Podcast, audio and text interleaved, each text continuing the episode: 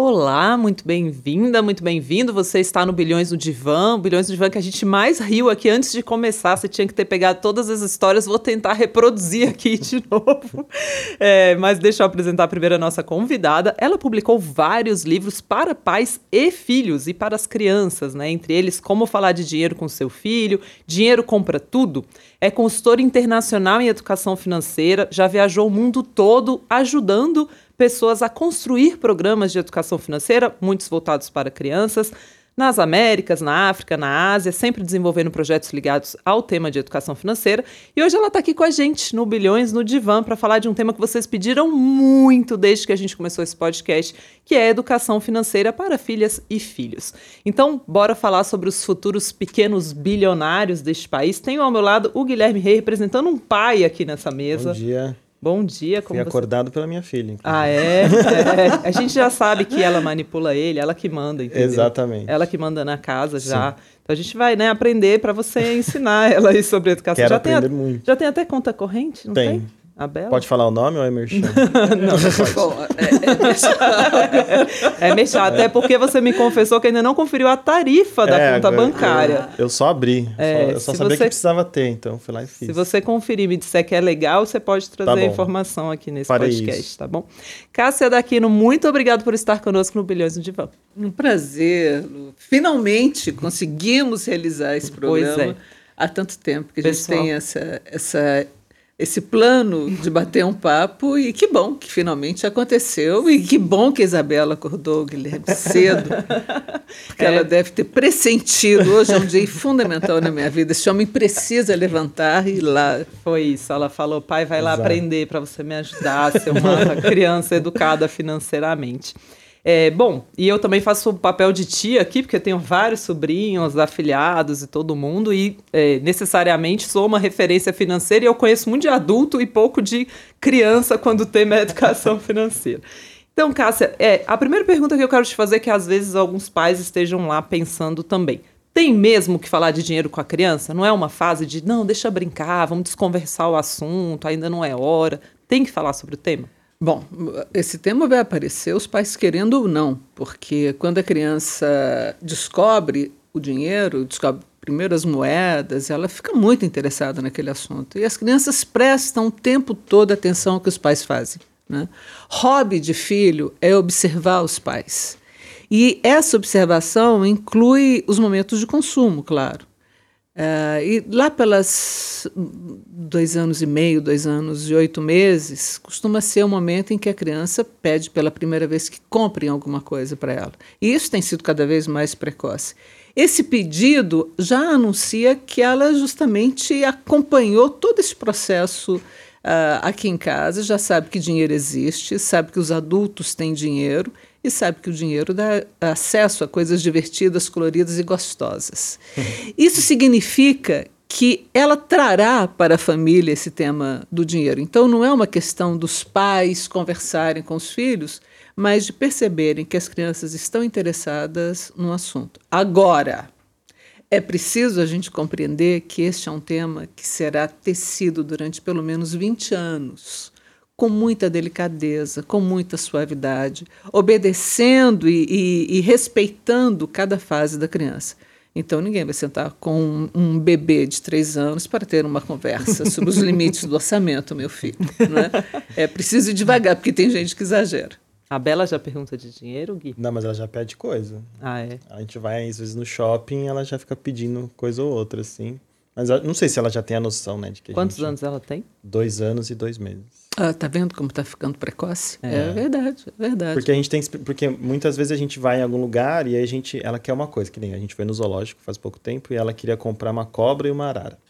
E aí ela pegou a cobra e a arara e aí eu falei, papai precisa pagar. Aí ela, não, é minha. aí eu, filha, mas a gente precisa passar pra moça, pra moça passar no caixa, o papai vai pagar e aí a gente vai pegar de volta. Aí ela olha, faz uma cara triste, dá pra moça.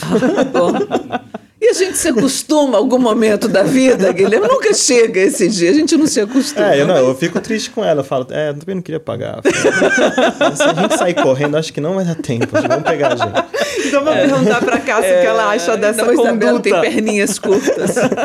Não, mas é assim mesmo que vai fazendo. A gente começa a, a traduzir para a criança o mundo do dinheiro de acordo com o que ela é capaz de compreender. É? Neste momento que a Isabela pode uh, compreender da, da realidade, é isso. Existe uma moça aqui, a gente vai entregar este produto para ela é, e papai vai pagar. o que, que se pode fazer? O, o, importante é a gente não atropelar a criança no que ela consegue compreender. Se a gente avança demais, aquilo fica maçante, fica pesado e perde completamente o interesse da criança. Nesses momentinhos, é nessas pequenas intervenções que a gente começa a apresentar para a criança o mundo do dinheiro. Uh, papai tem que pagar, daqui a pouco ela vai, ela vai inevitavelmente sugerir que pague qualquer coisa com cartão, porque uhum. cartão é uma beleza, uhum. enquanto os adultos funcionam dessa forma, né? achando que tudo se paga com cartão e o assunto está resolvido. Aos poucos, ela própria, a criança vai apresentando para os pais a, a questão do momento. E é assim que a gente vai a, aprofundando essa teia e levando a criança a se aprofundar, a, a dar complexidade à maneira como a gente ganha e usa o dinheiro. Meu pai falava muito, dinheiro não nasce em árvore. Meu pai é. bem pão duro. Inclusive, ontem eu descobri pelo Instagram da Cássia o que, de onde veio o termo, o termo pão ah, duro. Ah, você viu? Eu vi, conta aí pro pessoal. É verdade, é. Não, conta você. você. era, parece que era um cara no Rio de Janeiro que batia nas portas e pedia pão duro, né? E ele era muito. Tem um pão velho aí, né? Um pão duro. E aí, na verdade, esse cara, o que, que aconteceu? Um determinado momento ele morreu e eles descobriram que ele tinha uma grande fortuna. Ele foi juntando o dinheiro do, do, do, do, que a galera dava, que a galera, obviamente, não dava só o pão duro, né? E, e aí eles perceberam que ele realmente não gastou dinheiro a vida inteira, ele foi um pão duro. É, é isso.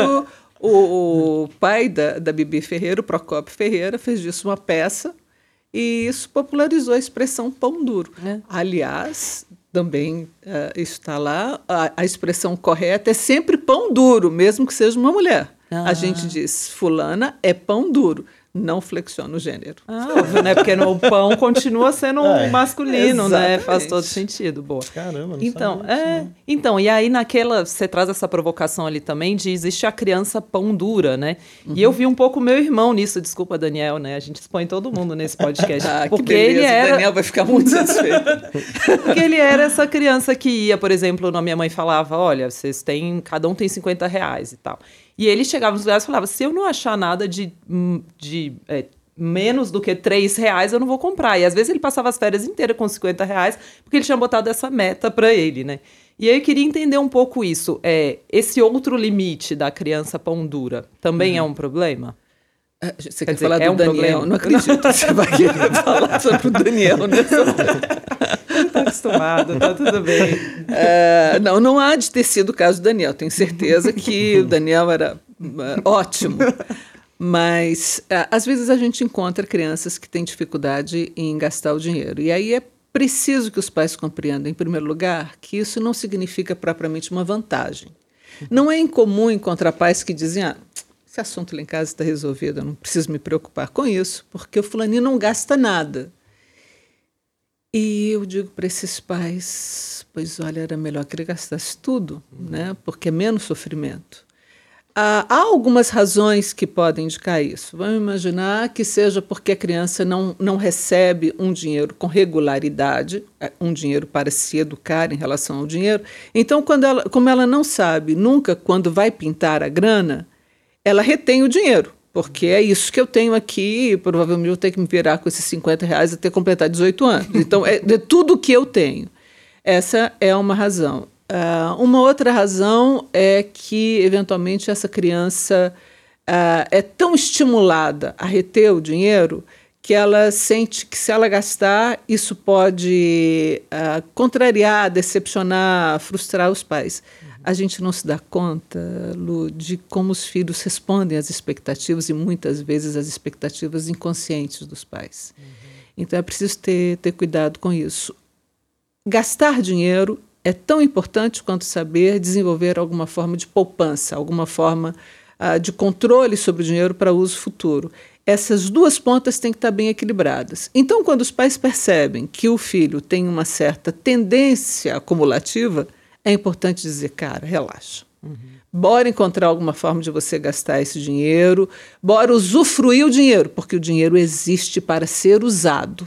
Uhum. E da mesma maneira, uh, para aquelas crianças que saem jogando dinheiro como se não fosse nada, os pais estimularem alguma forma de postergar minimamente, uh, no nano mesmo, o consumo do dinheiro, estabelecendo junto com a criança objetivos de micro tempo para que ela sinta que, afinal de contas, o uso do dinheiro, o gasto do dinheiro, o uso fruto do dinheiro é tão prazeroso quanto essa capacidade de você adiar o desejo para o uso futuro. Perfeito. Então vamos falar em números, porque a primeira vez que eu me apaixonei pelo seu trabalho foi quando eu te vi falando sobre mesada. Existe uma ciência da mesada, né? E assim, a partir de que idade tem que dar e como calcular isso? Bom, uh, em primeiro lugar, a mesada não é uh, forçosa. Ela não, os pais não têm que dar. Ela é muito chata. É uma coisa muito chata. Ah, Prepare-se. é, não é simples. Não é simples pelo seguinte, gente, porque não é incomum que os pais ah, caiam na tentação de punir a criança por algum mal feito, por alguma coisa, suspendendo a semanada, né, uhum. que é o que se recomenda até os 10 anos, depois uh, conversamos sobre isso. Então é muito comum. Puxou o rabo do gato, fez malcriação para a avó. Minha mãe fazia isso. Tinha um caderno Puxava em cima. tinha... Não, não. deixa, eu, deixa eu contar, porque acho que vai ser um bom exemplo. Tinha uma máquina de costura que ficava no hall da casa, daquelas antigas que formavam uma mesinha, e tinha um caderninho lá todo mundo que fazia alguma. É, des que desorganizava a casa, então se eu deixava um sapato fora do armário, se eu deixava. Ela tirava um, um, pedaço da nossa mesada que você Jura? paga na sequência. Ai, meu Ela Deus, estou ficando isso. constrangida. que faríamos? Eu devia ter contado depois, né? Pra... É, não, é, é, da minha, não, eu tenho. Por isso que eu acho Deus. que eu fiquei tão apaixonada pelo seu trabalho. Eu ficava, gente, isso tá certo, porque eu sempre fui uma criança bagunceira, então não sobrava Eu imagino, eu imagino. Isso até hoje não resolveu. Vamos conversar com a sua mãe. Vamos, Vamos conversar com é, mas, mas, acho que esse é o grande ponto, né? Não resolveu, né? Não Será? resolveu. Esse é, o, é, é, igual aquela história que o pessoal, eu não sei se vocês viram, colocou uma, acho que um CEO colocou uma multa para quem chegasse atrasado na reunião. Uhum. E aí, a partir do momento que deixou de ser uma coisa moral, virou só uma coisa monetária, as pessoas se atrasavam mais para as reuniões. Claro. Era só pagar para chegar. Não atrasado. resolveu, né? Você acha que vai punindo com dinheiro vai resolver, mas às vezes não. Às é. vezes vira só uma coisa tipo, ah, tá bom, vou ter menos mesados, vou deixar. Não, Conta pra e, gente, e... cara, se é certo ou errado. Vamos falar da sua mãe. Já falamos do irmão, agora da mãe. Não, ela vai passar a família inteira aqui nesse programa. Vai mudar para Luciana se abre no divã. é, é foi falar dia. em divã, pronto. É dia. Mas o que acontece? É, quando os pais a, associam essa punição ao dinheiro, criam uma dificuldade imensa para a criança. Em primeiro lugar, porque uh, todo mundo que tem filho sabe que, uh, de acordo com o humor dos pais, a gente reage mais ou menos intensamente a alguma malcriação ou algum mal feito da criança. Tem dia que você está de bem com a vida, a criança pinta e borda e você acha aquilo tão espontâneo, tão, uhum. tá, tão bem-vindo. Agora, tem dia que você não está bem, né? Não, você não está bom. Qualquer coisa que a criança faça te altera.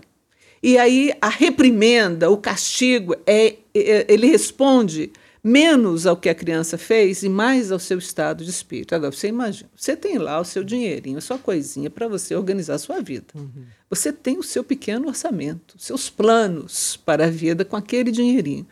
De uma hora para outra, você não sabe por que resolvem que vão cortar isso e mais isso e mais isso. Como é que você vai se organizar com o dinheiro se você nunca sabe de onde é que vai aparecer um corte das suas receitas? Né? Isso deixa a criança insegura é, a ponto dela se desinteressar do assunto, porque aí vira uma espécie de o que os deuses querem. Uhum. Né? Uh, mas, de fato, essa é uma tentação muito frequente. A sua mãe, portanto, não estava sozinha nisso. Embora ela tenha levado isso a uma categoria profissional. Ela tinha um caderno Ela tinha um dashboard, né? Ela- Uma televisão em casa. Exatamente. Ela tinha um controle daquilo histórico. Isso aqui vai ficar para os meus descendentes. Mas, por outro lado, preciso defender minha mãe. Por Ah, favor. Que por ela favor. era, era- ela era religiosa com a mesada, assim. Eu Acho que foi um período curto que teve essa história da máquina de costura, foi um pouco traumático pra mim, talvez por isso eu lembre. Mas era religiosa, assim, ela cobrava muito meu pai de, cara, porque minha mãe parou, né, de trabalhar pra cuidar dos filhos, e ela falava pro meu pai, tem que pagar, e ela cobrava Perfeito. exato. E aí eu queria entender um pouco isso, tem que ter dia exato, tem, Tem, que... tem que ter o dia exato. E aí, então, palmas para sua mãe. Como é que é o nome Palmas, da sua mãe? Ceci. Ceci, Palmas, Ceci, parabéns. Ceci, Muito um palmas. modelo, um modelo de mãe com semanada. Ah, isso, de fato, é outra das, das- dos aspectos ah, da mesada, da semanada, que complica muito a vida dos pais. Porque é preciso que o dia seja mantido, a quantia seja mantida e entregue à criança, por exemplo, em notas miúdas. E a paciência para passar num caixa e lembrar de fazer aquilo. Normalmente os pais não têm. Então, o que acontece com muita frequência é que os pais marcam todo sábado e esquecem daquilo. Então, aqui vai acumulando, vai acumulando, vai acumulando. E fica aquele ser andando pela casa e lembrando o meu dinheiro, o meu dinheiro, você não me deu meu dinheiro, você não me deu meu dinheiro, você não me deu meu dinheiro, até que um dia os pais, enlouquecidos pela pressão familiar, sacam esse dinheiro e aí já com tudo acumulado, Correção em- monetária. com tudo, e entregam na mão da criança que sente que ficou milionária. Quer dizer, é um total descalabro. É exatamente por isso, Lu, que eu digo a mesada ela não é um único instrumento para se educar os filhos em relação ao dinheiro. Para ser eficaz, ela precisa ser dada no momento certo, na dose certa, mais ou menos como antibiótico. Senão faz tanto estrago que era melhor que não desse.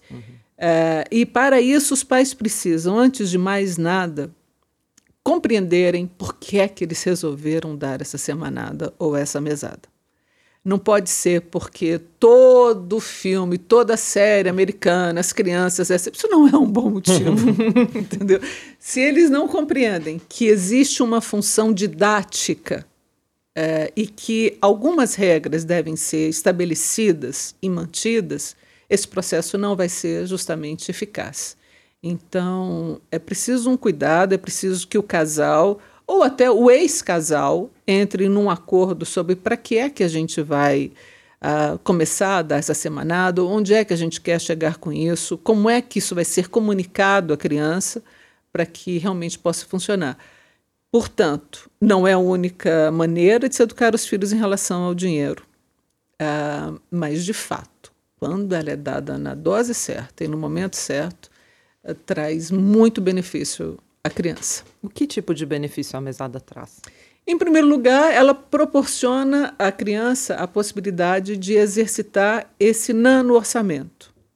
É, compreender que existe limite para o uso do dinheiro, que o dinheiro é escasso, uma regra ah, máxima da economia. E ainda muito pequenininhos eles podem compreender isso. Aprendem, por exemplo, isso será inevitável, que a falência é uma coisa muito dolorida, porque eles irão à falência, o que muitas vezes angustia os pais de uma forma que não deveria. Eu parei de dar a semanada porque ele ia sempre à falência. Olha, existe uma razão para ter ido à falência. E se você suspende, uh, você não está contribuindo justamente para que a criança possa elaborar as razões dessa, dessa sequência de, de quebradeira. Ah, mas mesmo uma criança muito bem orientada, eventualmente ela, ela irá à falência. Isso é muito bem-vindo, porque se há um momento bom nesta vida para você falir, é com sete, oito anos, não é? Porque o seu, o seu nome não vai parar na Serasa. Ah, raríssimos casamentos terminam em função. Bem que a mãe da Lu tinha um caderninho que chamava Serasa, familiar. Ficava na máquina de costura. Essa máquina de costura era um prodígio. As coisas que tinha na máquina de costura. Mas, enfim, é um bom momento para à falência, porque as crianças elas sentem aquilo realmente como um choque. Uhum. Alguma coisa eu fiz aqui e, e, não aconteceu como eu tinha planejado. No sentido do que a mãe da Lu fazia, né? De, de tirar né, por uma malcriação, alguma coisa que ela considerava errado. O problema principal é a ação de você retirar da mesada ou o fato de você não ter combinado o jogo antes? Excelente pergunta.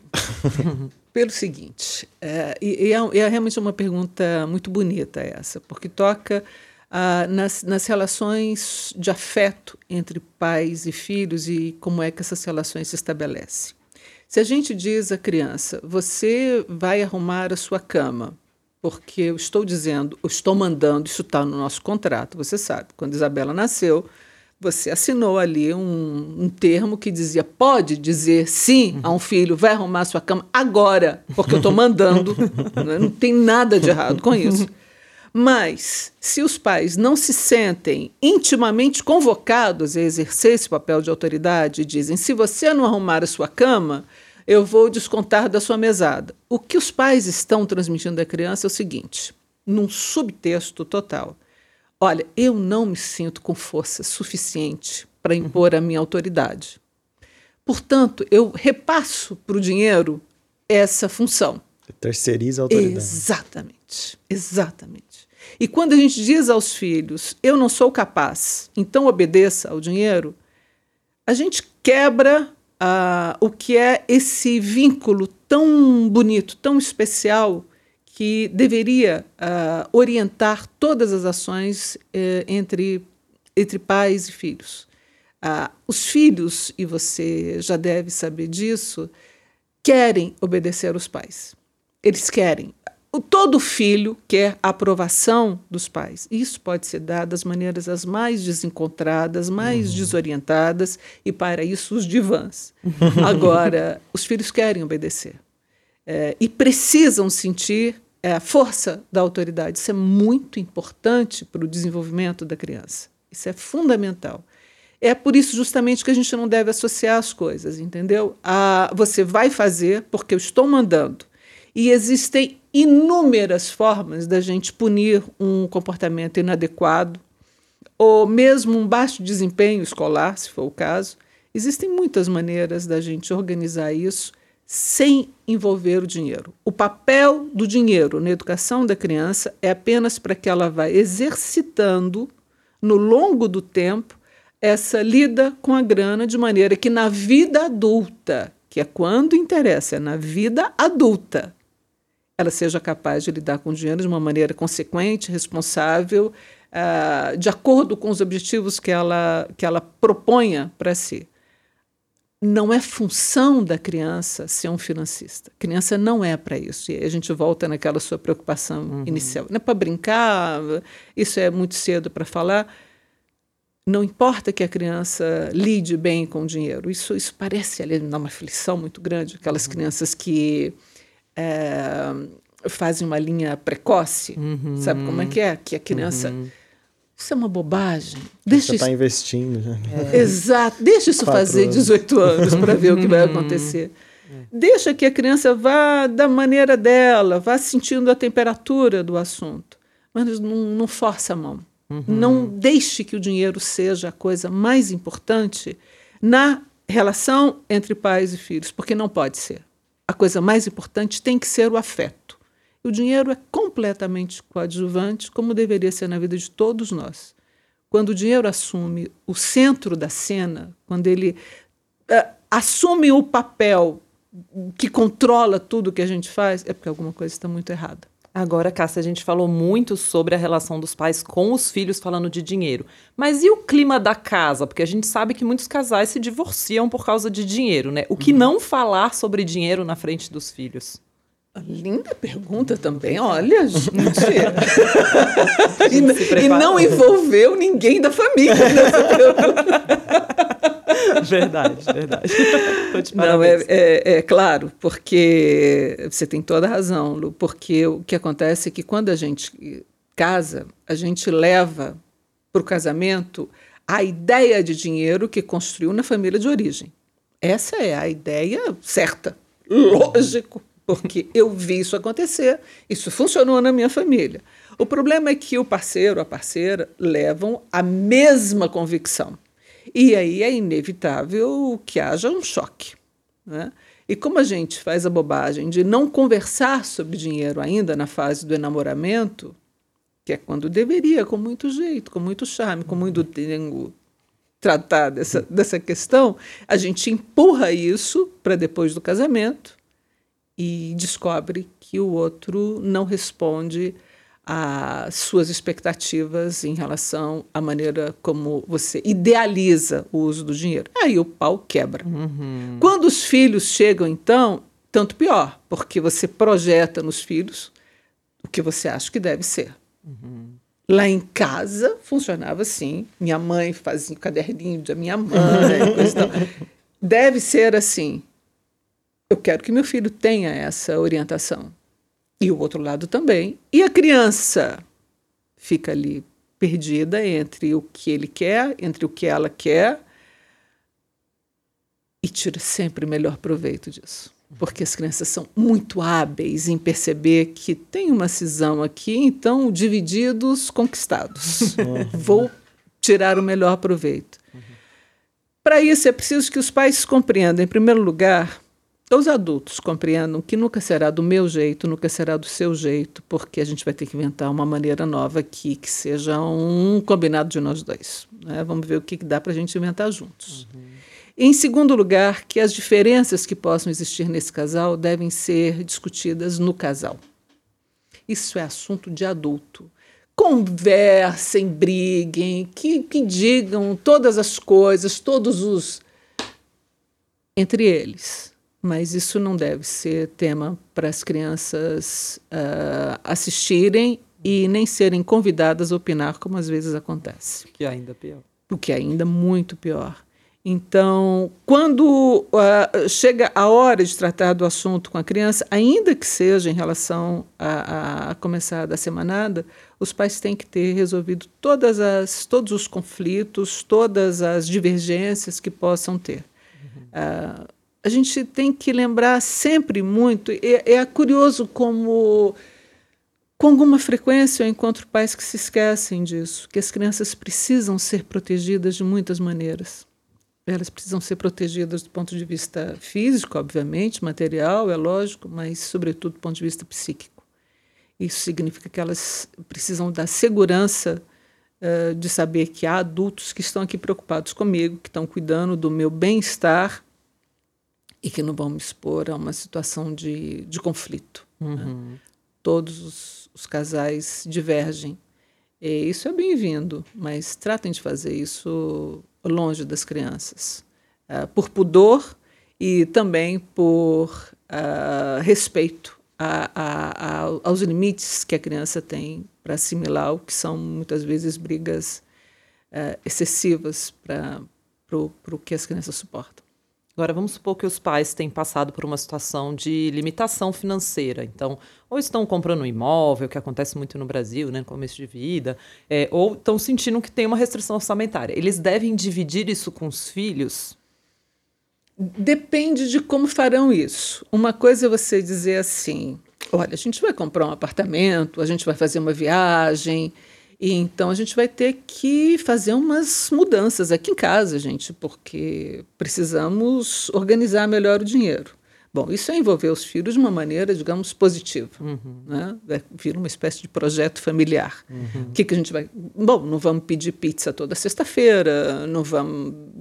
Não sei. O que ah, então gente... meu pai fez direitinho. Eu ia contar a história antes, ah, mas eu não vou contar dessa vez. Porque ele fazia isso. A gente está pagando um apartamento, então a gente precisa organizar aqui e ali. Exatamente. Parabéns, pai. Tá de Ah, muito bem, muito bem. A família toda tá de parabéns, né?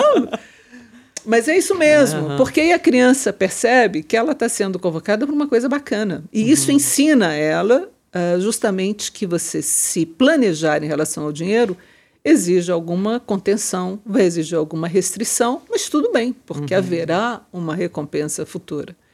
Uh, isso é uma, uma excelente maneira de tornar os filhos justamente capazes de mais tarde desenvolver alguma forma de poupança poupança, obviamente, sempre compreendida, não como caderneta de roupa elementar, mas é sempre bom ressaltar isso, uhum. mas como a capacidade de você se tornar um investidor de alguma forma. Uhum. De outro lado, Uh, há pais que às vezes pesam a mão, sabe? É, e aí fazem daquilo um drama para a criança, do tipo, vocês não sabem a minha situação, cheia de dívida. Eu já uh, eu conversei com pais que chegavam a ponto de espalhar as contas em cima da mesa e mostrar para os filhos Quanto custa a sua físio? Quanto custa o seu, seu dentista? Quanto custa a sua escola? E, é, fazem isso, aliás, como quase tudo que a gente faz com os filhos, com a melhor das intenções, de mostrar a realidade. Ora, a realidade existe, a criança conhece, não precisa se preocupar com isso. Uh, mas a, a quanto a criança suporta. Você imagina a pressão que é você ter 5, 6, 7, 8, 10, não interessa e descobrir que você custa 2 mil, 3 mil, 5 mil, 10 mil, 15 mil. E o que, é que eu posso fazer com essa informação, gente? Não, não há nada que eu possa fazer a não ser sentir um sentimento de culpa avassalador. Avassalador. Com o que os filhos não podem colaborar, com o que os filhos não podem de alguma forma participar, como é o caso de vamos cortar pizza, ou vamos apagar a luz, ou vamos, sei lá, uhum. qualquer, qualquer coisinha que eles possam fazer, Uh, melhor não, melhor não, porque esses grandes temas, de novo, são temas de adulto. E se há uma forma da gente envolver os filhos, é propondo a eles algum projeto bacana. Uhum. A viagem, a compra do carro, a compra do apartamento, o que quer que seja. Isso cria nas crianças um espírito de repa, isso é uma família. Agora, culpa nunca ensinou ninguém a nada. Uhum. Nada. A não ser a sentir dor e a sentir muita angústia. Perfeito. A gente tem um monte de pergunta que as pessoas mandaram tem. na caixinha no Instagram, mas eu queria fazer aqui mais uma que eu acho que é importante, que a gente falou meio na tangente, que é a questão de poupar dinheiro, né? Quando a criança ganha lá a mesada dela, a semanada, aquilo é para ela curtir e viver só, ou ela deveria separar uma parcela daquilo para o futuro? Ah, não, deve, deve se, se pensar sempre nesse dinheiro que os pais dão à criança como uma forma de ensiná-la basicamente a três grandes áreas.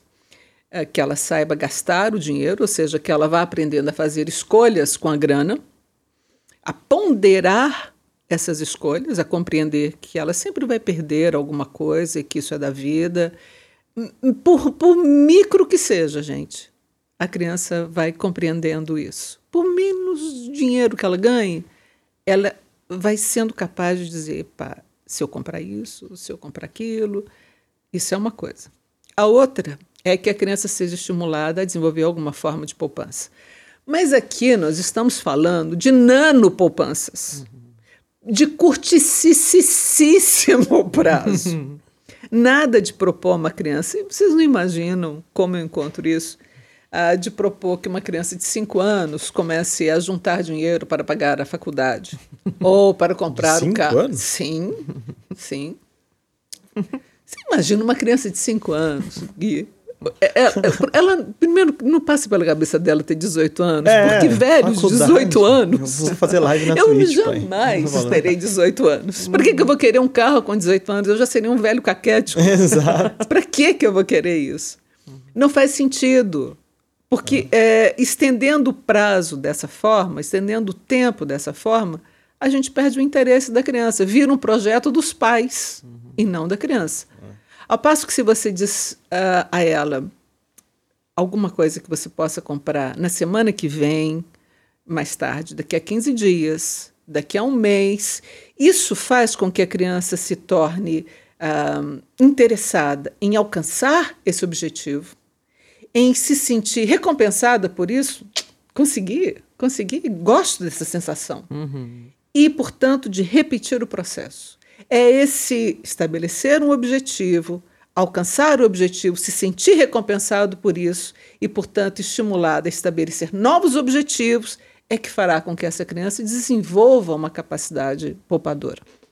Portanto, é importante que os objetivos tenham o tamanho das perninhas dela, nada de ah, comprar um carro. Filho. Comprar um carro, ou mesmo um brinquedo muito caro. Uma coisa que você olha e fala, ah, criatura, com esse dinheiro que eu te dou, isso não vai acontecer tão cedo. quando os filhos criam esses objetivos que são excessivos, que são uh, caros demais para o dinheirinho que eles recebem, é importante também os pais darem uma adequada, né? E dizer, olha, talvez esse brinquedo você pudesse pedir no seu aniversário, ou no dia das crianças, ou no Natal, eu não sei. Mas para esse dinheirinho que você está recebendo e que seu pai, sua mãe, a gente está te dando para que você vá aprendendo a lidar com o dinheiro, porque é importante que a criança compreenda a função didática dessa grana. Do contrário, o que vai passar pela cabeça dela, se ninguém diz nada, se ninguém atribui nenhuma uh, função àquele dinheiro, ela vai dizer: bom, o pessoal daqui de casa gosta de mim de uma tal forma que agora deram de me pagar pelo prazer da convivência. Né? Aqui agora é isso, é isso. Não, é preciso dizer a ela: existe um motivo para você começar a receber esse, esse dinheiro. E dessa forma é que os pais podem ir justamente ajudando a criança a equalizar esses objetivos. Com esse dinheirinho, o que é que dá para fazer, daqui a quanto tempo, é essa delícia de tecer os objetivos. Isso é muito gostoso, gente. Quem, quem sabe lidar com dinheiro sabe como isso é saboroso. Inclusive, é um grande. Uh, uma, forma uma, uma, uma junção no casal muito interessante, quando o casal também consegue estabelecer objetivos, cumprir aqueles objetivos e dizer ah, a gente consegue. Uhum. Né? Eu falo muito isso, que assim, eu comecei a guardar dinheiro junto com, assim, cheguei a poupar antes até para comprar um carro no começo da vida e tal, mas em casal, no dia que a gente definiu assim, vamos definir um percentual para o objetivo de viagem, a gente gostava muito de viajar, e aí a primeira coisa era assim, vamos colocar 1% que seja de tudo que entrar. Então, assim, a avó dava um dinheiro, 1% ia para aquela reserva. E a gente apelidava aquela reserva. Então, se a gente ia para o Egito, era a reserva esfinge.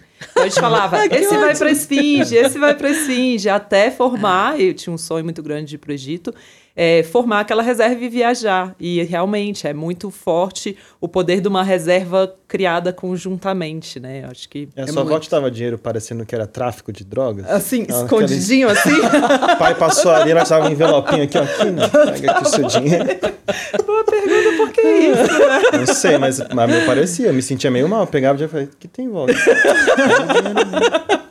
Eu tenho Ai, uma tia-avó maravilhosa que ela dava telecena para todo mundo, que era um título de capitalização, no fim das contas, mas era muito carinhoso, então... É. Vale mais do que dinheiro. Né? Nunca ninguém ganhou, coitado. Nunca. Mas ela vinha com... Ela escrevia, datilografava uma mensagem no título de capitalização. É, vinha escrito assim, Caramba. assim, era bonitinho, era bonitinho. Mas isso é legal. É. Gostei dessa, quer dizer, olha, pra você ver, né?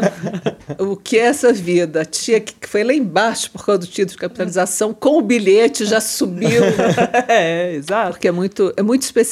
É, a gente, porque a gente estava falando do afeto. Sim. O afeto por cima do dinheiro. O bilhete uhum. era mais importante do que do que papel, porque era o bilhete que, afinal de contas, entregava a, o carinho e a preocupação Total, dela. que ela mandava por correios, morava em Itaúna, no interior de Minas, o título de capitalização ela conseguia mandar. Caramba. Se ela mandasse dinheiro, talvez fosse um pouco parasse é. no meio do caminho. É. E e o cofrinho é legal? Pois é, o cofrinho é uma tara nacional, né? O brasileiro adora o cofrinho. É, é, é, é uma. É um, é um, instrumento interessante, embora se deva sempre ressaltar uh, que o Banco Central agradece que as moedas circulem. Né? Porque se as moedas ficam retidas, o banco se vê forçado a, a cunhar novas moedas e isso toma um dinheiro de todos nós, de todos os cidadãos, que poderia estar sendo usado de melhor maneira. Uhum. Feito essa, feita essa ressalva, uh, o, o, o cofrinho funciona bem porque ele mostra para a criança é, justamente essa ideia do dinheiro que se acumula. Mas é, para ele funcionar ainda melhor, é importante que o cofrinho tenha alguma saída, alguma saída física, algum lugar que possa abrir e esse dinheiro possa ser contado na presença de um adulto, evidentemente, de quando em quando, para que a criança saiba quanto tempo ainda falta para conseguir comprar aquele carrinho, aquela bola, aquela boneca. Sem isso, esse dinheiro vai ficar ali, sabe Deus por quanto tempo, a criança sem ter noção de como é mesmo, que por que, que a gente continua fazendo isso.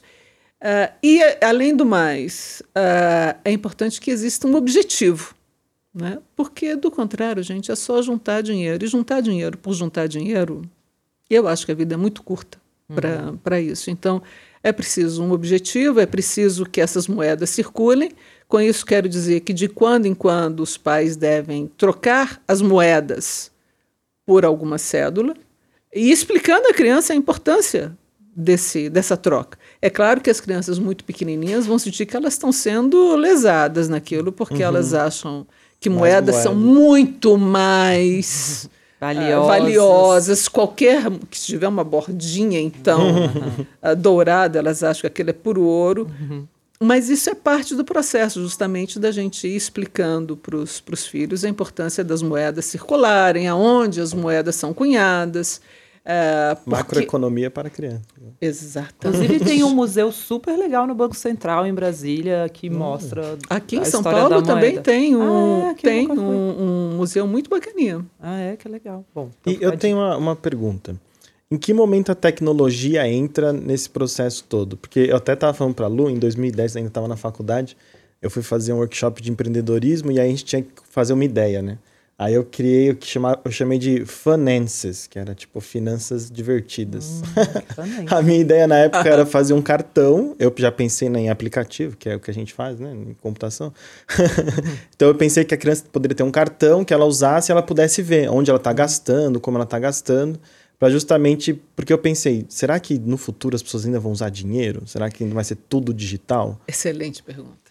Excelente pergunta. Uh, e, e, muito importante, porque isso na, na, na área de, de, de finanças para crianças é um, um, assunto que tem se debatido muito. Uh, dá para dividir de tantas maneiras isso, gente, porque é o seguinte: que a criança tenha o controle sobre o próprio dinheiro é, obviamente, muito interessante. Se ela tiver que anotar, quanto mais concreto, melhor. Vamos lembrar que crianças são seres concretos. Né? Se você disser a uma criança, nem que chova canivete, ela vai entender exatamente isso. Então, não adianta é, forçar para a criança uma situação de abstração maior do que ela pode é, compreender, lidar naquela, naquela fase que ela está vivendo. Isso é um ponto. É, entre a criança ter controle, como o seu, o seu cartão sugeria, do próprio dinheiro, e os pais terem esse controle, há um longo caminho. Há alguns cartões que sugerem aos pais isso como uma grande uh, sacada. Agora você vai poder saber como seu filho está gastando dinheiro há desdobramentos. Né? Você imagina você viver, você criança, sob o grande olho dos seus pais, que tudo sabem, que tudo vem. Isso é aterrador, aterrador. Uh, porque aí eles vão chegar e dizer, não sei, vou inventar aqui. Você comeu coxinha hoje no colégio? Entendeu? É uma coisa horrorosa, porque você não pode fazer nada que os caras sabem. Então, é, é de novo, o dinheiro não pode ser a coisa mais importante. A criança comeu coxinha um dia, ou qualquer, qualquer coisa, usou de uma maneira. Isso é uma escolha que ela está fazendo com o dinheiro dela. E os pais precisam suportar isso. Se você fica colado na criança o tempo inteiro, isso é enlouquecedor. É enlouquecedor. Bom, então vamos distinguir essas duas coisas. Um cartão em que a criança tenha uh, controle daquele que os pais observam. Isso aqui eu não gosto, mas não gosto mesmo. Num cartão em que os pais, no seu projeto, que, que as crianças têm o controle, a gente não pode esquecer que o dinheiro é, ele é não apenas para ser usado, mas também para ser poupado de alguma forma. Então, é, um ponto que eu vejo no seu cartão é que ele deveria propiciar também que a criança pudesse ver como é que o dinheirinho dela está crescendo. Bom, ah, sobre a tecnologia, a gente, adulto, tende a atribuir às crianças, muitas vezes, um conhecimento, sobretudo em relação à tecnologia, uh, absurdo. É evidente que as crianças ainda muito pequenininhas, e certamente Isabela faz isso, tem um traquejo, uma coisa muito natural. Né? Uhum. Uh, e aí a gente, adulto, olha aquilo e fala: gente, que criança, que criança. quando para eles é só um uso natural. Da mesma forma que ninguém, sei lá, liga a televisão e fica pensando, gente. Ou um liquidificador, né? Gente, a gente não faz isso. Aquilo está lá, é um, é um elemento da vida. Você usa. Não significa que porque as crianças saibam manusear esses, esses instrumentos todos, que elas sejam mais maduras do que de fato elas são. Uhum. Elas continuam tendo limitações cognitivas, continuam tendo necessidade de apoio e de orientação. O que se discute muito em relação a esse assunto é o seguinte: se a gente começa a antecipar a abstração uh, na relação com o dinheiro e o dinheiro eletrônico, quais podem ser os efeitos disso para a criança? A criança é um ser concreto é uma pessoa que vive o mundo de forma concreta. Se a gente antecipa isso, provavelmente a gente vai estar jogando pérola aos porcos. Eu quero dizer, você vai estar antecipando uma forma de raciocínio que a criança ainda não está pronta para ter. Que a criança, e digo, a maior parte dos adultos. Por que é que a principal fonte de endividamento é o cartão de crédito? Porque é muito abstrato. Uhum.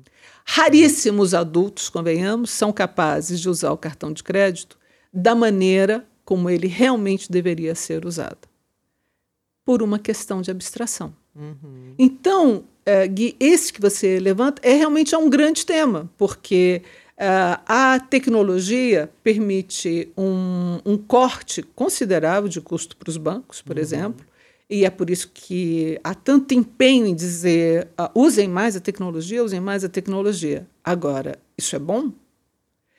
Há alguns estudos que uh, orientam a ideia da crise de 2008, por exemplo, da grande crise mundial de 2008, ao uso abstrato do dinheiro. As pessoas foram ficando tão sem pé do que acontecia, tão sem pé, tão sem pé, tão sem pé, que deu no que deu. É porque realmente a sensação de você tirar mil reais e pagar uma coisa em dinheiro, é em notas de cem reais, é muito mais pesada do que a sensação de passar um cartão que você não precisa nem enfiar mais na maquininha. Você Sim. só encosta Exatamente. e foi mil reais. Né? E tem uma coisa também de você não querer ver, né? Eu vejo muita gente, tipo, ah, passa aí, se passar tá bom. É né? Tipo, é, tá, depois eu me viro. Se é. passar, tá tudo bem. Né? Tem, tem um lugar dentro da gente que tem 4, 5 anos de idade e que vê um cartão e pensa: isso é um pedaço de plástico, isso não vale porcaria nenhuma. Eu vou entregar para esse cara e ele vai me dar o que eu quero. Gente, pode ser melhor do que isso? E um dia, um dia vai chegar a fatura. Mas se um dia até lá pode acontecer Esse tanta é o problema do meu do futuro, né? Exatamente, uhum. exatamente. Essa é uma, uma operação abstrata que muitos adultos têm dificuldade em fazer, por incrível que pareça.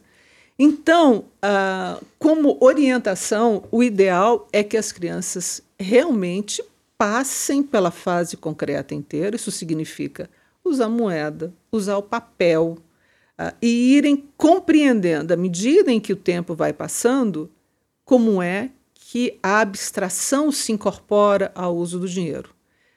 Voltando então ao início dessa conversa, a gente achar que porque o fulaninho passa as páginas, encontra o que ele quer no YouTube, isso não significa que ele está pronto para lidar com o dinheiro a partir da tecnologia. Nossa, incrível isso. É. Que aula. Cássia, uma dúvida sobre. A gente, eu falei um pouco sobre escassez, mas eu fico pensando, na minha infância, um brinquedo era algo muito caro, principalmente se ele vinha com pilha, né? Então, assim. eu... Quando vinha. Quando vinha, porque a maior frustração do Natal é você pegar um brinquedo sem pilha. Nossa, Muito bem lembrado. Horrível, horrível. É horrível. Então, eu tinha aqueles momentos, eu sabia que no meu aniversário e no Natal eu ia ganhar um brinquedo. Então, era uhum. a pipoqueira, grandes eventos, a bicicleta. A pipoqueira era maravilhosa. Nossa, a minha pipoqueira maravilhosa. Ah. Amava. Foi um dos meus grandes brinquedos. Eu tive uma Barbie que não era uma Barbie, era uma Xuxa. Né? Então, a minha irmã tinha uma Barbie e a gente brincou com ela a vida inteira. Então, assim, mas hoje eu fico pensando, se eu tivesse um filho hoje, uma filha, eu conseguiria dar um brinquedo por fim de semana para ele. Uhum. Eu deveria dar, pensando em quem ouve a gente, que com frequência tem essa situação. Gente, isso é muito especial. Porque é, não é o caso da, da sua família, porque até agora eu já contei um irmão e uma irmã, é, mas não há muito, muito tempo, as famílias tinham 5, 6, 10, 15 filhos. Né? Eu não sei como conseguiam guardar nem a data de aniversário de todos os filhos, mas enfim. E o nome? E o nome, o nome às vezes era, vai pelo apelido e todo mundo Ah, tem que mais tem ou menos. tanto filho que a probabilidade de ter aniversário é alta. Então toda semana vai começar. Parabéns! Aqui, ô, pai, você lembrou, claro. Lembrei. Aquela coisa de empresa, né? Um bolo por mês para comemorar. aniversariantes do mês. Mais ou menos isso. Mas o que significa é que não dava para você ficar comprando presente para todo mundo. Né? Agora a gente tem um filho, dois, três. Você já olha e fala, gente, o que foi que aconteceu com essa pessoa? Não é? Você sem querer, a gente já pensa. Já. o pessoal já julga, com certeza. É, é, é verdade. Isso significa que agora, de maneira geral, ah, os pais, e, obviamente, é, é óbvio, mas a gente tem que, que fazer essa ressalta, estamos falando de uma determinada ah, camada da população. Não é? Para essa camada, é muito tentador reservar um, um, um recurso maior para presentear os filhos. Por quê? Porque Isabela acorda e quando ela quer alguma coisa, ela enlaça o pai e pede. Olha a cara deste sujeito, só de lembrar. Aqueles bracinhos gordinhos que tem covinhas e que sussurra, você é o melhor pai do mundo, você Como é que você resiste a uma coisa dessa? É muito difícil. Né? Agora, É difícil. é difícil. Você falou hoje, né? Que ela fala, Sim. por favor, não é? Por favor, papai. Por favor, papai, olha essa praga. Agora, se a gente não tem a convicção de que quando diz não a um filho, mesmo podendo dar o que eles querem, a gente está contribuindo para que essa criança vá construindo nela a convicção de que ela, em primeiro lugar, suporta esperar para ter alguma coisa. Você consegue esperar o seu aniversário, consegue esperar o Natal. E também de dizer à criança: ah, eu até tenho dinheiro para isso, mas eu não considero que isso seja um consumo apropriado. Não considero que vá fazer bem a você receber toda hora alguma coisa. Eh, eu acho que você precisa aprender a esperar. Isso é educar. Gente, educar é basicamente frustrar. É isso. Controladamente. Contra- mas- é, mas é, é verdade. É verdade. É você frustrar a criança. Senão vira um bichinho. Educar é frustrar. Mas aí nisso eu tenho uma pergunta. E o papel dos avós? Ah, bom. Os avós são um capítulo especial. é, Você avós. trouxe os seus avós pro divã agora também. né? É, tá uma beleza. Tá o divã tá beleza, lotado. Tá lotado.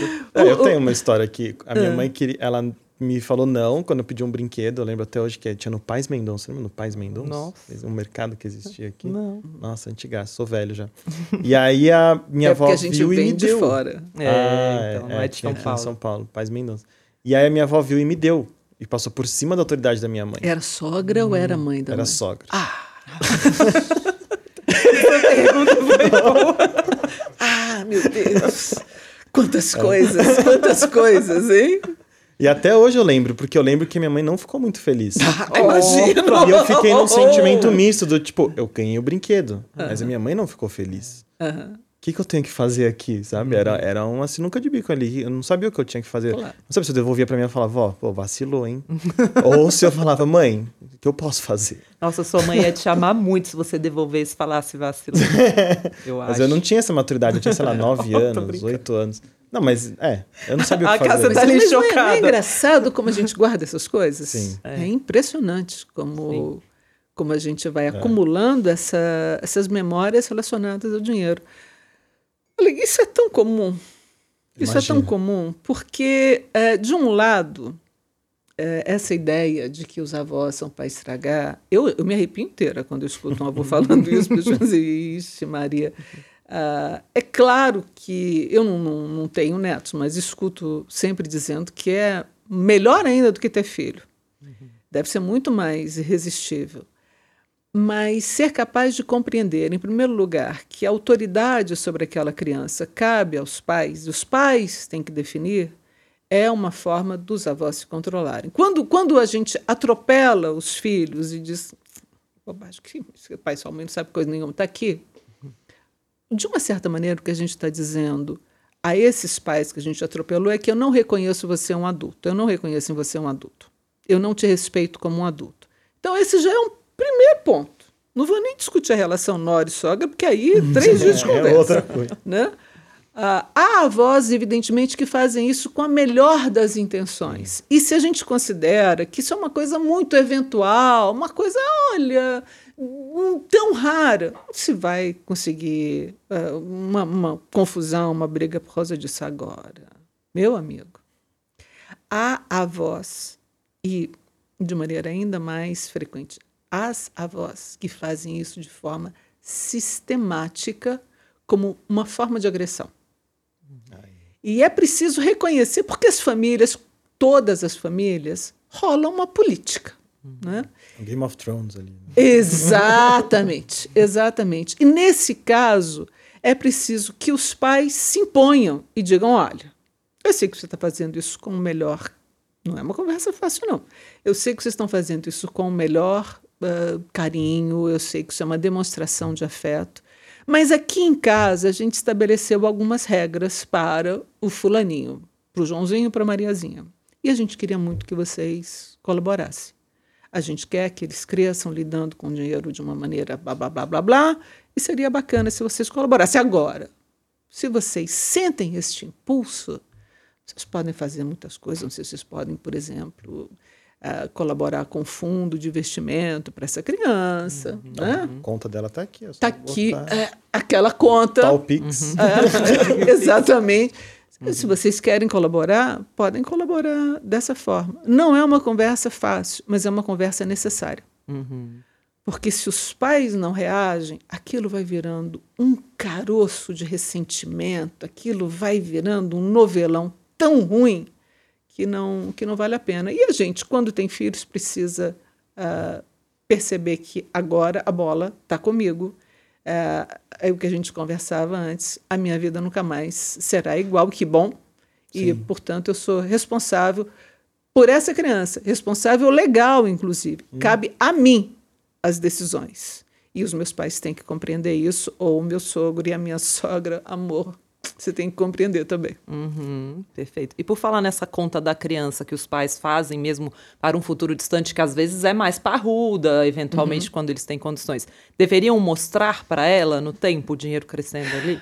Pois é, essa é uma, uma pergunta que aflige muitos pais, uh, porque se você diz a uma criança ainda muito pequena que ela tem. Gente, se você disser a uma criança muito pequena que ela tem mil reais. Ela pira. Numa, enlouquece. Meu Deus! Eu sou milionário. É, é mil reais. Eu sou é, milionário. Mil, é, né? faz sentido, faz sentido. E realmente é, isso pode causar uma impressão sobre a criança que ela ainda não tem como uh, lidar.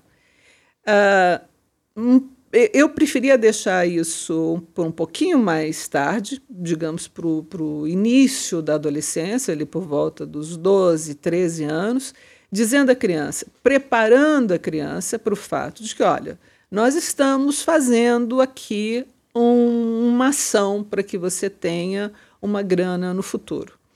Uh, esse é um assunto da família, você não precisa, não deve e não vai comentar sobre isso com ninguém, porque isso é um assunto nosso, tá bom? Tudo isso é educação financeira. Tudo isso. Quando falar sobre dinheiro, com quem falar sobre dinheiro, tudo isso ensina.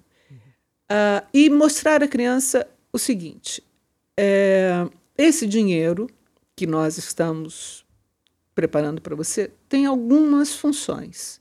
Eu não, eu não gosto, gente, da ideia de dizer assim: nós estamos juntando um dinheiro para você fazer a faculdade. É, um objetivo tão estreito pode causar problemas lá na frente, porque imagina se você tem uma cria que resolve ser, sei lá, Bill Gates, Steve Jobs, que fala, não vou fazer faculdade por nada. Entendeu? Porque eu tive uhum. uma outra ideia. Você faz o quê com aquele dinheiro? Uhum. melhor deixar aberto melhor deixar aberto. Nós estamos fazendo esse esforço. É um esforço, não precisa ser um drama. Uhum. Mas é um esforço que nós estamos fazendo, um esforço de planejamento, e à medida em que eles vão crescendo, eles devem ir acompanhando. É, inclusive, aonde esse dinheiro está alocado, porque escolhemos este produto e não aquele. Isso é importante, que a criança vá, vá sendo convidada a aprender com o investimento que está, sendo, que está sendo feito, mas sem estreitar o uso, porque isso pode criar problemas lá na frente. Acho que faltou uma pergunta sobre mesada. Como definir o tamanho dela? Pois é, a mesada ela não deve ser tão pouquinha que a criança não tenha como fazer um orçamento, é, e nem tanta que esse orçamento se torne desnecessário. O dado que eu, que eu costumava indicar aos pais há muitos anos era de um real por idade por semana. A inflação uh, destruiu o meu cálculo perfeito. Agora dá para comprar um Big Big. é, é preciso fazer uma adequação. É claro que à medida em que a criança vai crescendo, é, essa quantia vai sendo aumentada, porque os gastos que ela tem, as primeiras saídas com os amigos, os primeiros namoricos, tudo isso vai fazendo com que ela gaste cada vez mais. Quanto mais madura for a criança, maior a capacidade dela também lidar com quantias maiores, de assumir responsabilidades com esse dinheiro. Mas a criança tem que ser capaz de fazer aquilo que a gente conversava antes, de gastar um pouquinho desse dinheiro e também de poupar um pouquinho desse dinheiro. E esqueci de mencionar também, de ensinar a criança, eu me referi antes a três grandes uhum. áreas ganhar, gastar ensinar essa criança a importância da doação. Não apenas do dinheiro, que é sempre a doação mais fácil para todos nós, porque você se desincumbe daquilo, mas a doação de tempo e de talento. Esse é um, um aspecto importante para que a criança vá justamente compreendendo que o dinheiro não é e não pode ser a coisa mais importante da vida. Então, quando a gente observa o filho ligando para a avó para saber se a avó está bem, ou quando abre a porta do elevador para o vizinho, ou quando amarra o tênis para o irmão, ou quando lê para a irmã uma historinha, a irmã ainda não sabe ler, tudo isso uh, mostra que essa criança é capaz de doação, que ela doa alguma coisa. Se a gente diz aos filhos nesses momentos de dizer gostei de ver como você foi generoso, gostei de, fiquei Legal. muito orgulhoso de você, Legal. porque é, se a gente não diz, Gui, aos filhos que eles são capazes de generosidade, eles não serão porque ninguém disse a eles. Quando a gente diz, eu gosto desse seu comportamento, eu valorizo esse atributo, os filhos se sentem interessados em corresponder ao ideal que os pais estabelecem. É, ensinar aos filhos que o dinheiro não é a coisa mais importante, como também de que todo o uso, todo o ganho do dinheiro têm que ser regidos pela mais estrita ética, é o que compõe a educação financeira de uma criança. Como ganhar, como gastar, como poupar, como doar, mas tudo isso a, a partir desse princípio, que a ética é que deve reger todo ganho e todo uso do dinheiro. Isso daí meus pais me ensinaram bonito, legal. ética. Então é deixa legal. eu registrar aqui, porque minha mãe e meu Sim. pai sempre assistem o Bilhões do Divã. Não, pelo Amo muito de... vocês não, e essa não, é o maior aliás, legado. Olha, a família brilhou. a família brilhou. A família brilhou. Mas a maior bronca que eu tive da minha mãe, eu acho, foi quando ela ficou decepcionada que eu lembro, nossa, é, é muito legal essas memórias que vêm do nada, né? Mas uhum. eu lembro até hoje, eu tinha 10 anos e a minha mãe viajou com a minha irmã. Quando ela fez 15 anos, a minha irmã, ao invés de fazer uma festa, ela quis viajar para conhecer Nova York, que era o sonho da minha irmã. A minha irmã sempre teve o sonho de ir para lá, oh. né? Hoje em dia ela virou PhD, trabalha lá nos Estados Unidos, dentro do Capitólio. Oh. Ela tá, tá feliz. Ah, chique. Então, aí eu ia. Foi na época que lançou o Game Boy com Pokémon. E aí eu falei, mãe, compra para mim. Ah, ela, tá bom. E aí ela ligou, fazia uma semana que eu não havia. E aí eu peguei o telefone e eu nem perguntei como ela tava. Uhum. Eu só perguntei, mãe, e o Pokémon? Nossa, ela me deu uma bronca muito forte. Porque ela falou: você não pode, eu tô há uma semana sem ver você, você não pergunta nem como eu tô? Uhum. Você não pode achar que o mais importante é você ganhar o seu presente. Você tem que perguntar como eu tô, como a sua irmã tá, se a gente tá feliz, se a gente tá gostando da viagem. Você tem que se preocupar com a gente. E a partir dali eu, eu nunca esqueci. Porque eu percebi, eu percebi isso, justamente. Eu não posso simplesmente achar que eu ganhar o presente era mais importante uhum. que saber do bem-estar delas, né? Você vê que coisa preciosa. É claro que, como, como criança, muito mais importante Sim. era o jogo, uhum. é lógico. Mas que a sua mãe tenha reagido a isso e não simplesmente ah, respondido ah, ao que você apresentava como demanda, mas ela aproveitou esse momento para te dizer: isso não é a coisa mais importante. Exato. Aí exatamente. da próxima vez você ligou e falou: Oi, mãe, tudo bem? E o Pokémon? Oi, mãe, você tá ótima, minha irmã tá bem, e o Pokémon. Mas aí com o tempo, com a maturidade, né? Você vai trazendo isso. vai Mas é verdade. Mas é, isso. e É assim que a marcou. gente educa. É. É, assim que a gente educa. Porque ela poderia simplesmente ter atendido o que você apresentava, mas ela pegou muito bem e disse: não. É. Se situa, rapaz. Exato. Não é assim.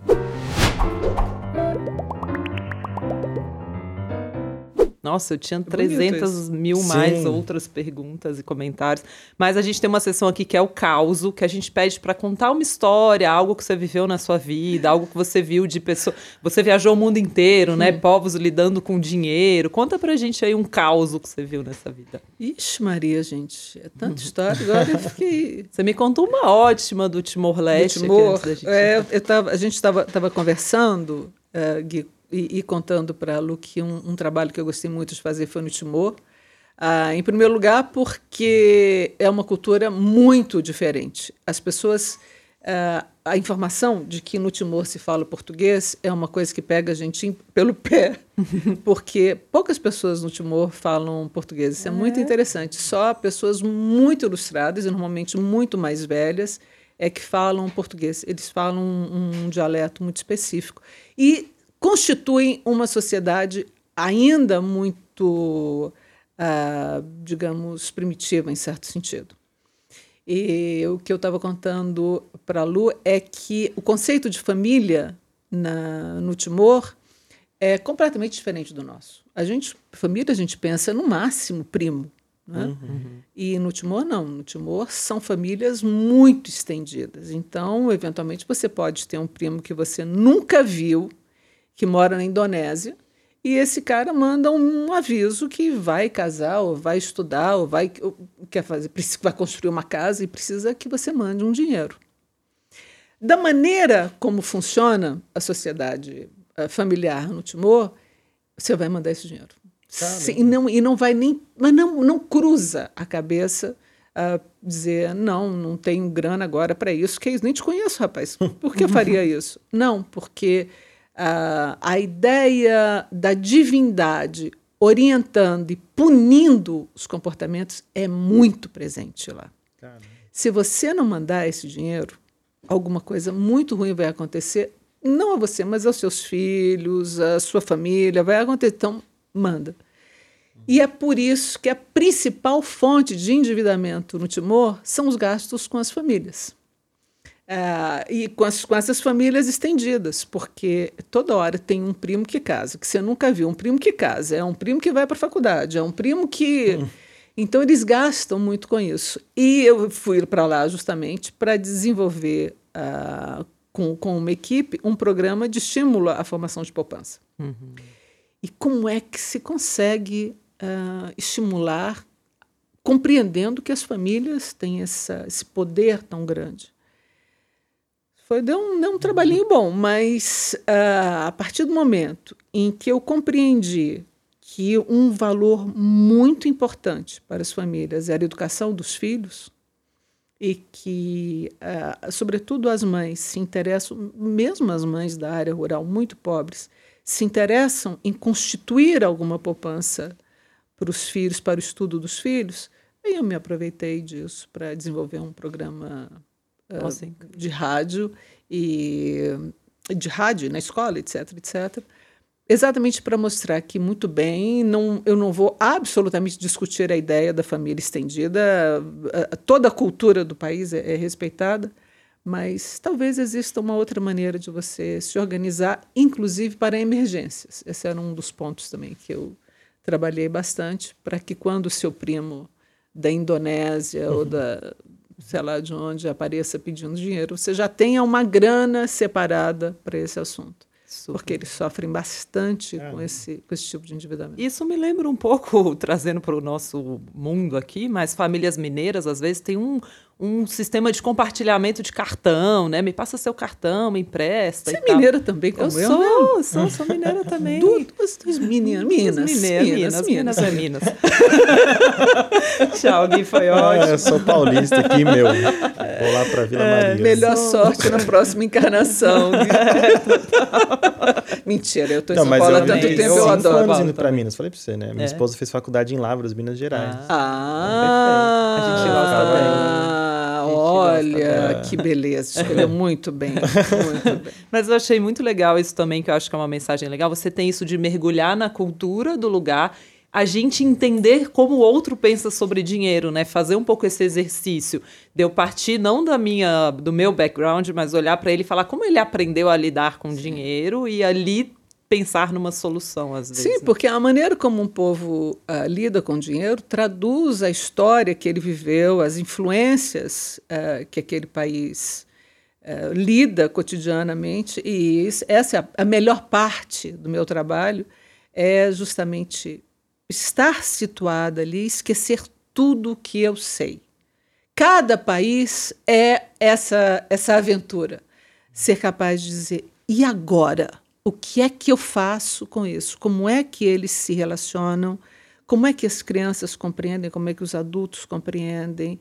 Ah, qual é o papel do dinheiro nessa sociedade? E, a partir daí, identificar alguma proposta de, de solução. Isso e é muito interessante quando você compreende a, a importância do dinheiro para as mulheres na Guatemala, na República Dominicana, perto no Haiti. Cada país tem uma maneira muito específica de pensar o dinheiro. E isso é, é extraordinário.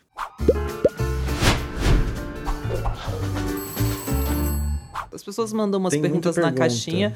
Vamos escolher umas aí pra gente não tomar o dia inteiro da casa. Vamos. tem, tem uma aqui que eu acho interessante. A Ana Tereza perguntou: Como explicar ricos e pobres? Meu filho vive querendo ter nascido rico. Ai, meu Deus do céu. É, é, olha, essa é uma pergunta muito, muito especial, porque você sabe que as crianças perguntam isso, você vai ver isso. Ah, você é. vai ver isso já já. Eu quero Você que ela também comece vai a ver. O. Arthur já já vai começar a perguntar. isso. Em três momentos as crianças apresentam essa pergunta: a gente é pobre ou a gente é rico? É quase como um mito, sabe nos mitos gregos, as perguntas que se repetem? É mais ou menos isso. A primeira vez que as crianças perguntam, por volta dos 5, 6 anos, elas só querem sondar em que ponto a gente está aqui, porque dos contos de fadas, os pobres vivem em chopanas, né, e são muito pobres, uma Cinderela, uma Branca de Neve, etc, etc. Ou são muito ricos e têm palácios e têm festas e são reis. E eu não estou vendo aqui em casa está rolando uma coisa nem outra. Então, o que é que a gente é? Normalmente é isso que a criança quer saber. Me situa. O que, que a gente é? A gente é rico ou a gente é pobre? Uma resposta do tipo: "Não, a gente não é uma coisa, a gente não é outra, a gente está ali no meio, a gente é classe média. Costuma funcionar muito bem para a criança, porque agora sim eu já sei o que, que eu sou. A não ser que aconteça uma, uma história, como eu- uns pais, um casal me contou uma vez, da, da filhinha, ah, que a escola ligou a criança com quatro anos, não, ela já tinha seis anos, a criança desesperada, chorando na escola, chorando, chorando, chorando. E, e eles diziam: Bom, por que, que você está chorando? O que, que era? O que, que era? A criança não se acalmava. o que foi? O que foi? Até que ela conseguiu dizer: Eu quero ser, eh, não quero ser classe média, eu não quero ser classe média. E aí os pais diziam, mas minha filha, também isso não é assim, não é um. Qual, é o problema? E ela estava na escola justamente nas festas para o final de ano, que Papai Noel seja rico ou seja pobre, o velhinho sempre vem, e Papai Noel não vem para a classe média. Nossa. Então, ah, crianças, raciocínios de criança. Mas, enfim, esse é o primeiro momento. Eles reapresentam essa pergunta um pouquinho mais tarde, quando eles começam a conviver na casa dos colegas e se dão conta que os colegas têm coisas que eu não tenho e vice-versa. Eu tenho coisas. Afinal de contas, a gente é rico, a gente é pobre, mas aí já em relação aos colegas. Qual é? Bom, esse é um bom momento para os pais dizerem: olha, não se vai nunca dizer a uma criança a gente ganha tanto. Uhum. Esse é o tipo de informação que a gente só dá ao gerente, se, gerente do banco, uhum. se for fundamental, ou a Receita Federal. Afora isso, ninguém tem nada a ver com a sua vida. Não, você pode dizer, olha, a gente uh, tem uh, condições disso, disso, daquilo outro, não tem daquilo, aquilo outro. O pai do fulaninho realmente deve ter uh, trabalhado em alguma área e isso permitiu. A mãe do fulaninho, não sei. Mas a intenção da criança nessa segunda vez que ela apresenta essa pergunta é isso. Uhum. Na terceira vez já é uma, já é uma pegadinha, porque uhum. ali por volta dos 9, 10 anos, elas reapresentam essa pergunta num outro formato, que é justamente quanto você ganha. Uhum. E elas fazem essa pergunta não porque elas estão interessadas em conhecer os bastidores da família, os bastidores financeiros da família, mas porque provavelmente elas têm em mente algum gasto, algum consumo, e se você cai na besteira de dizer ao seu filho quanto você ganha, ele vai converter aquilo em quantos games eu posso comprar, e você vai me negar um. É, essa é uma pegadinha clássica.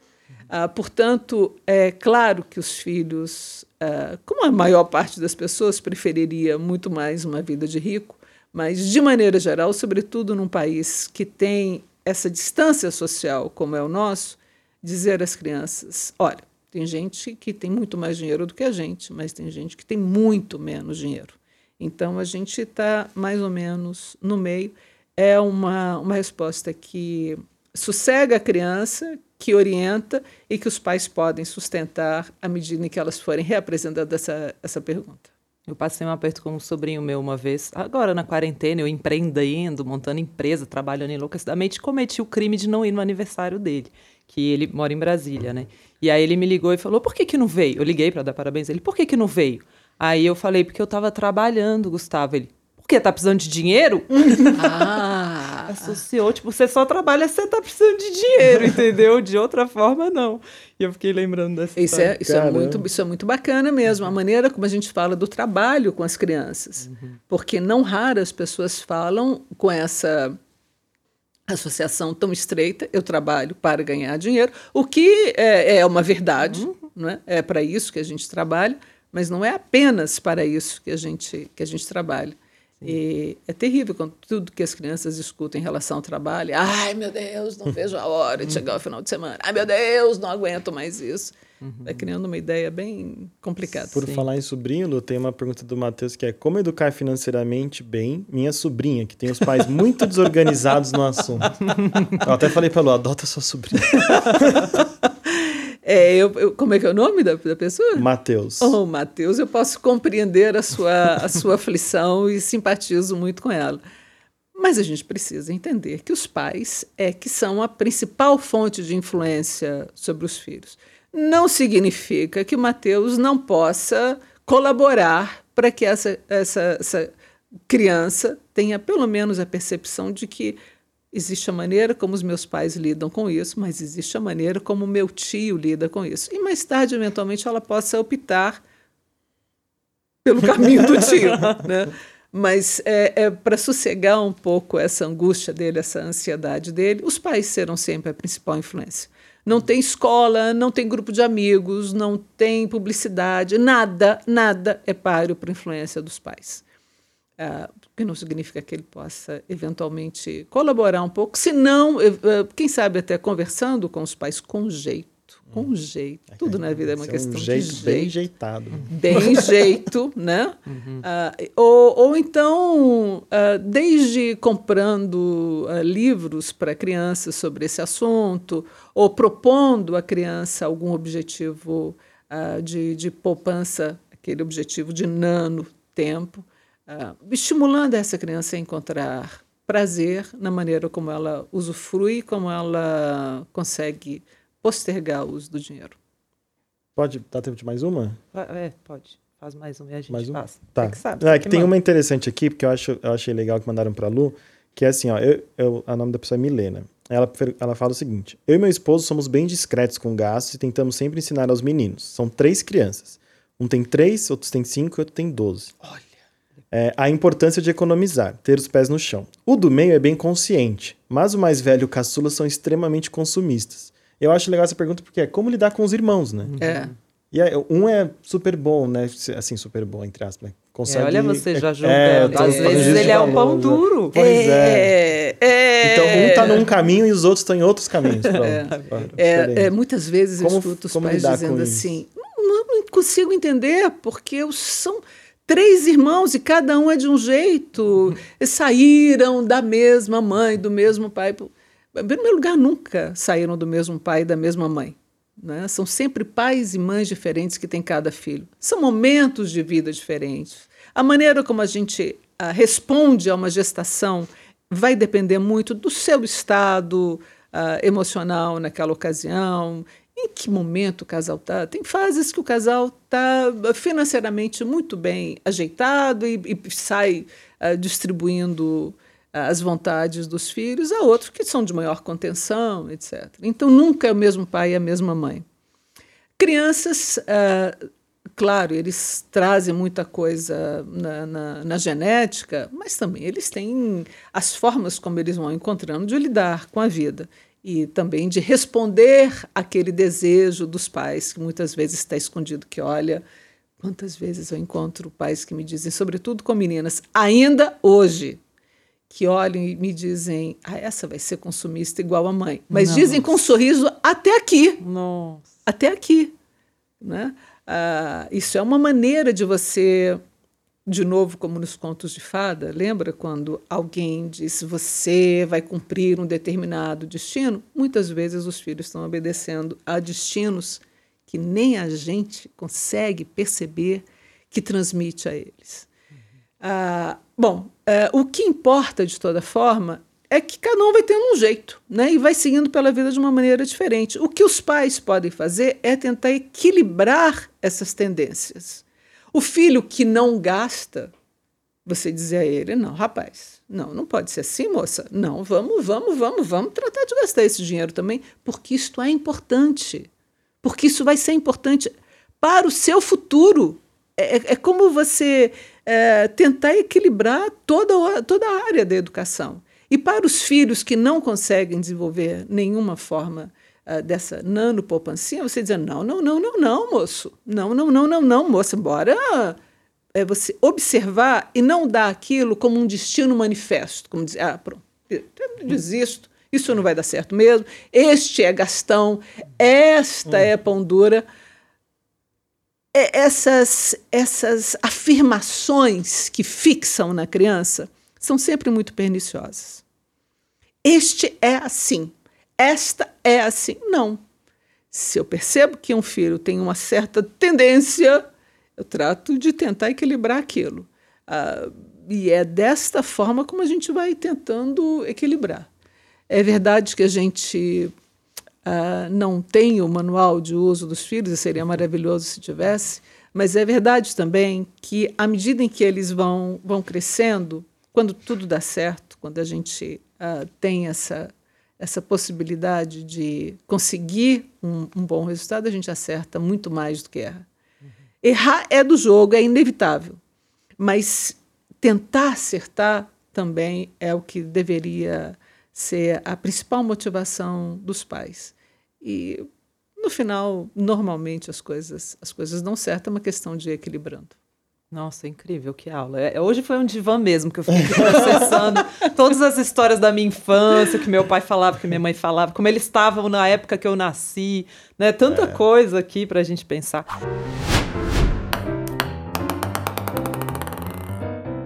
Estamos aqui já na nossa penúltima sessão, a gente está rendendo muito bem.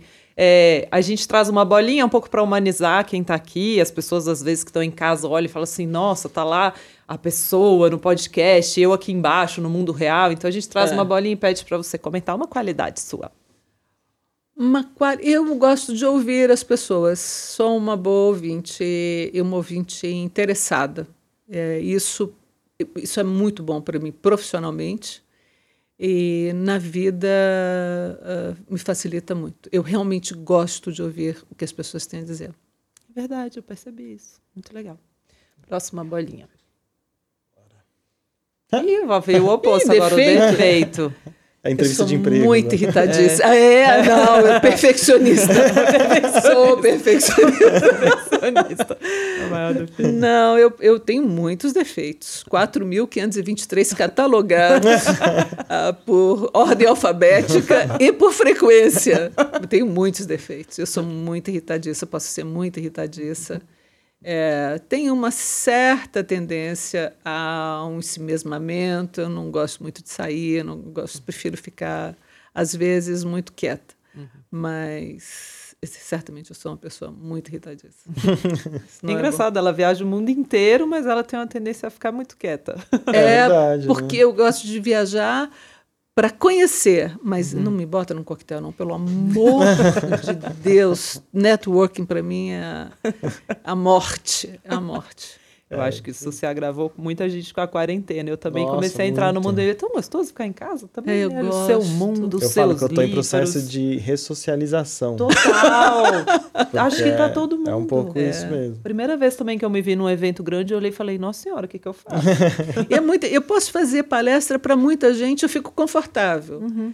Mas essa situação de estar com alguém que eu não conheço, numa situação formal, eu acho aquilo muito cansativo. Mas é, eu também acho. não é? Porque as pessoas não são espontâneas de maneira geral, ficam dizendo coisas. Que E quer que os outros ouçam. É, é, é, é uma situação.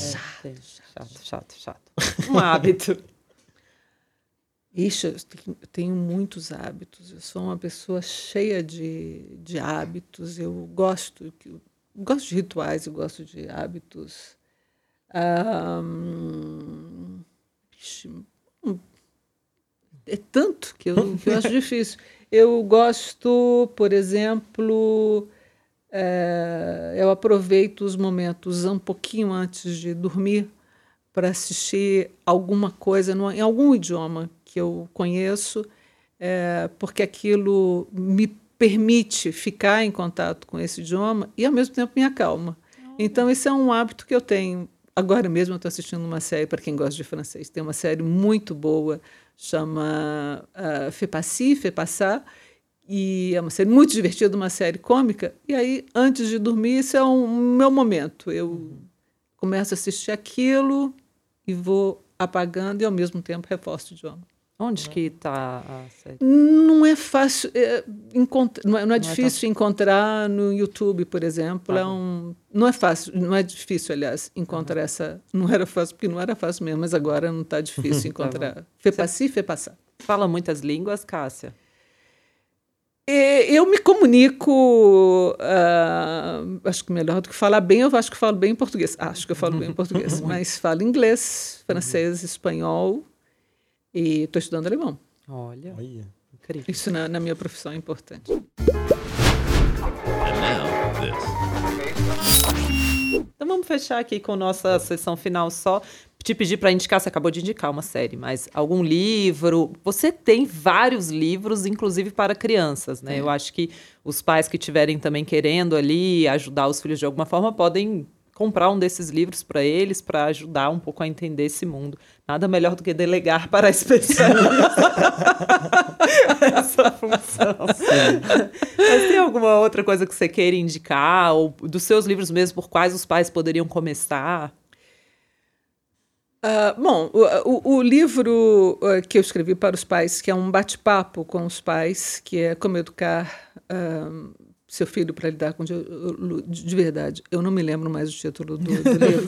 É uma coisa ridícula, é tipo você saber o, no- o número do seu celular. Nossa, eu não sei mais o número do meu celular. Eu, acho Eu que eu sei que- como falar de dinheiro com seu filho. Seu filho, editora Saraiva. É, É que ela publicou muitos É, livros. esse esse é, é um, é um livro que eu gosto muito, porque eh, foi um livro em que eu senti que a minha experiência como mãe estava muito presente.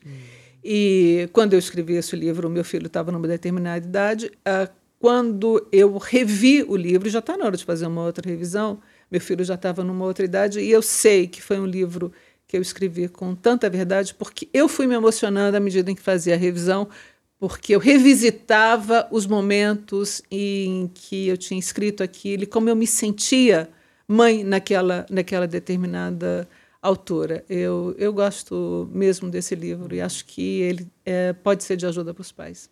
Como que foi essa sua experiência do, né, já vinha na sua cabeça, já devia vir, o santo de casa não faz milagre, né? Comigo ferrou. não, é, é, muito interessante porque quando o Pedro nasceu, é, uma das coisas que eu percebi, eu já tinha bastante experiência com educação de criança. Eu trabalho com educação desde os 14 anos, então é, eu, já, eu, já, conhecia mais ou menos como funcionava uma criança, embora cada filho seja uma, um universo. Mas as pessoas se surpreendiam com a capacidade que o Pedro tinha é, de lidar com o dinheiro e como ele se comportava, coisa e tal, que para mim era natural. Mas eu percebia que para as pessoas aquilo chamava atenção. Uhum. E essa foi uma das coisas que me fez pensar talvez eu possa ajudar os pais justamente a se organizar em relação a esse assunto. É, e, obviamente, Pedro foi a minha. Seu laboratório. Meu laboratório. Uhum. Foi meu laboratório. E felizmente muito bem sucedido, digo isso com toda, todo orgulho que me cabe, é? claro. porque realmente ele lida né, agora na vida adulta muitíssimo bem com o dinheiro. Claro que há muito do esforço que eu fiz, muito do esforço que o pai dele fez, uhum. porque há que se reconhecer. Há que se reconhecer. Os homens um também. É um trabalho em equipe. equipe. E, e também alguma coisa que era inata nele. Então, deu certo. Meninas, Pedro é um bom partido. Pedro é um bom partido, inclusive. Mandem tá currículo. Tá solteiro, Manda, tá solteiro. Mandem currículo para cá se avaliar.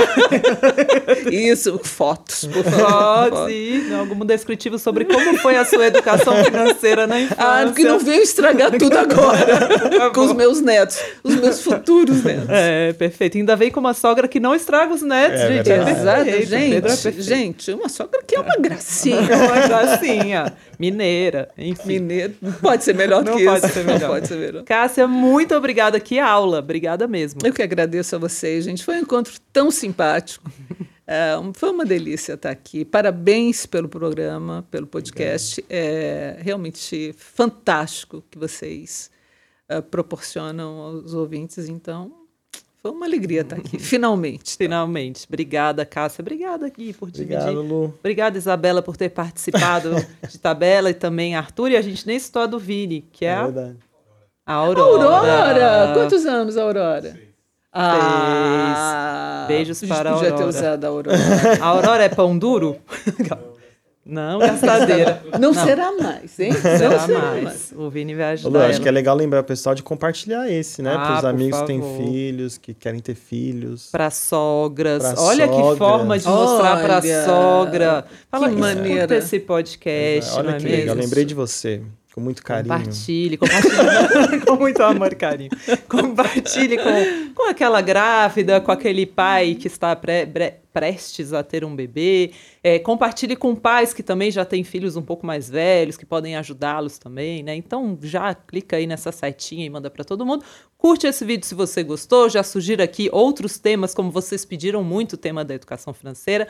Muito obrigada por participar com a gente do Bilhões do Divã e até o nosso próximo episódio. Ah, estamos aqui no YouTube e também estamos no Spotify. Você pode assistir ou pode ver, tá bom? Um beijo, até a próxima. Tchau, tchau.